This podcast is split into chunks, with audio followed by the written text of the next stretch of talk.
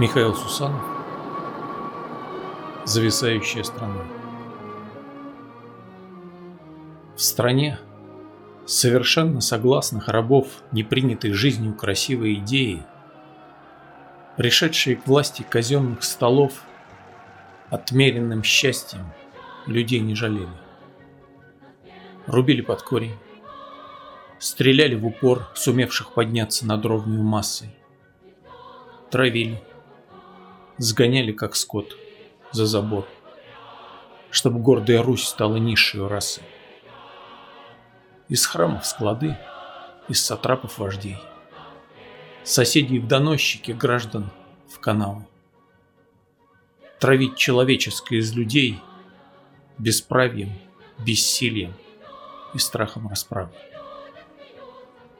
В стране совершенно серьезных ракет пугали доходчиво, быстро, умело. Ценили лояльность анкетными «нет». Иначе шло от строгача до расстрела.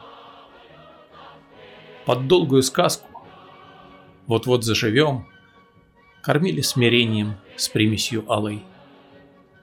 Потуже тяните, все будет. Потом. Но это потом все никак не сбывалось. Там каждая жизнь посвящалась борьбе за счастье всего трудового народа. Бросались помочь всем подряд. Не себе. В крови перепачкав остатки свободы. Внушенная мысль о свободе внутри колючки в пределах одной необъятной венчала причесок стандартный постриг и список желаний. Доступных, понятных. Учили послушности воле одной, где путь размышления значил измену.